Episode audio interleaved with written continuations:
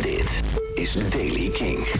Het wordt opnieuw een bewolkte grijze dag, maar het blijft wel droog. Het is ook nauwelijks eh, aan het waaien. Temperatuur hooguit 4 graden. Nieuws over Damon Albarn, Neil Young en de cultuursector. Dit is het nieuws van dinsdag 25 januari in de Daily Kink. Michiel Veenstra. Laten we beginnen met de cultuursector. Vanavond is er een nieuwe persconferentie over de coronamaatregelen. En het lijkt erop dat er weer meer kan, ook in het theater, de bioscoop en concertzalen. Het is nog even afwachten, maar zoals het nu naar uitziet... mag er weer publiek naar binnen bij evenementen. Dat zouden dus concerten kunnen zijn en ook theatervoorstellingen. Bij binnenevenementen wordt het maximum 1250 bezoekers. Buiten gaat het om een derde van de capaciteit. En het is ook dat er nog steeds uh, maatregelen gelden als mondkapjes, anderhalve meter en noem alles maar op. Dus echt een full-fledged concert waarbij je hossend door de zaal gaat, dat is er nog niet bij. Maar sit-down concerten zouden terug kunnen komen. Alle details vanavond om 7 uur in de nieuwe persconferentie.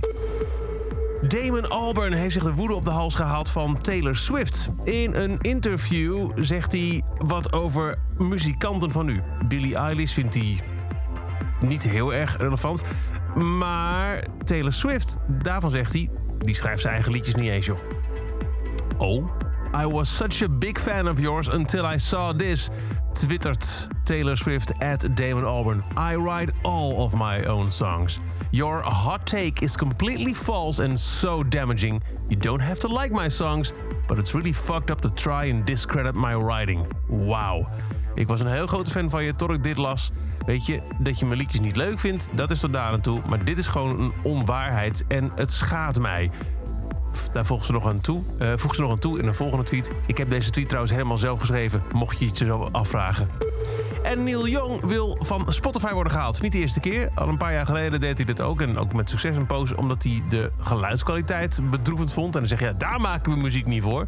Nu wil hij van Spotify worden gehaald. Omdat hij zegt Spotify desinformatie over coronavaccinaties verspreidt. En daarmee verwijst hij naar, letterlijk ook, de podcast van Joe Rogan.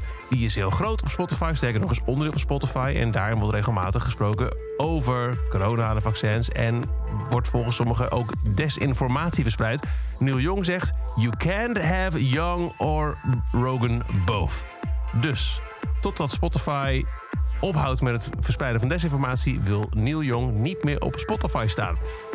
Dat is over deze editie van de Daily Kink. Elke dag een paar minuten bij met het laatste muzieknieuws en nieuwe releases. Niks missen? Luister dan elke dag via de Kink-app, kink.nl of waar je ook maar naar podcast luistert. En voor meer muzieknieuws en nieuwe muziek luister je s'avonds om 7 uur op Kink naar Kink in Touch. Elke dag het laatste muzieknieuws en de belangrijkste releases in de Daily Kink.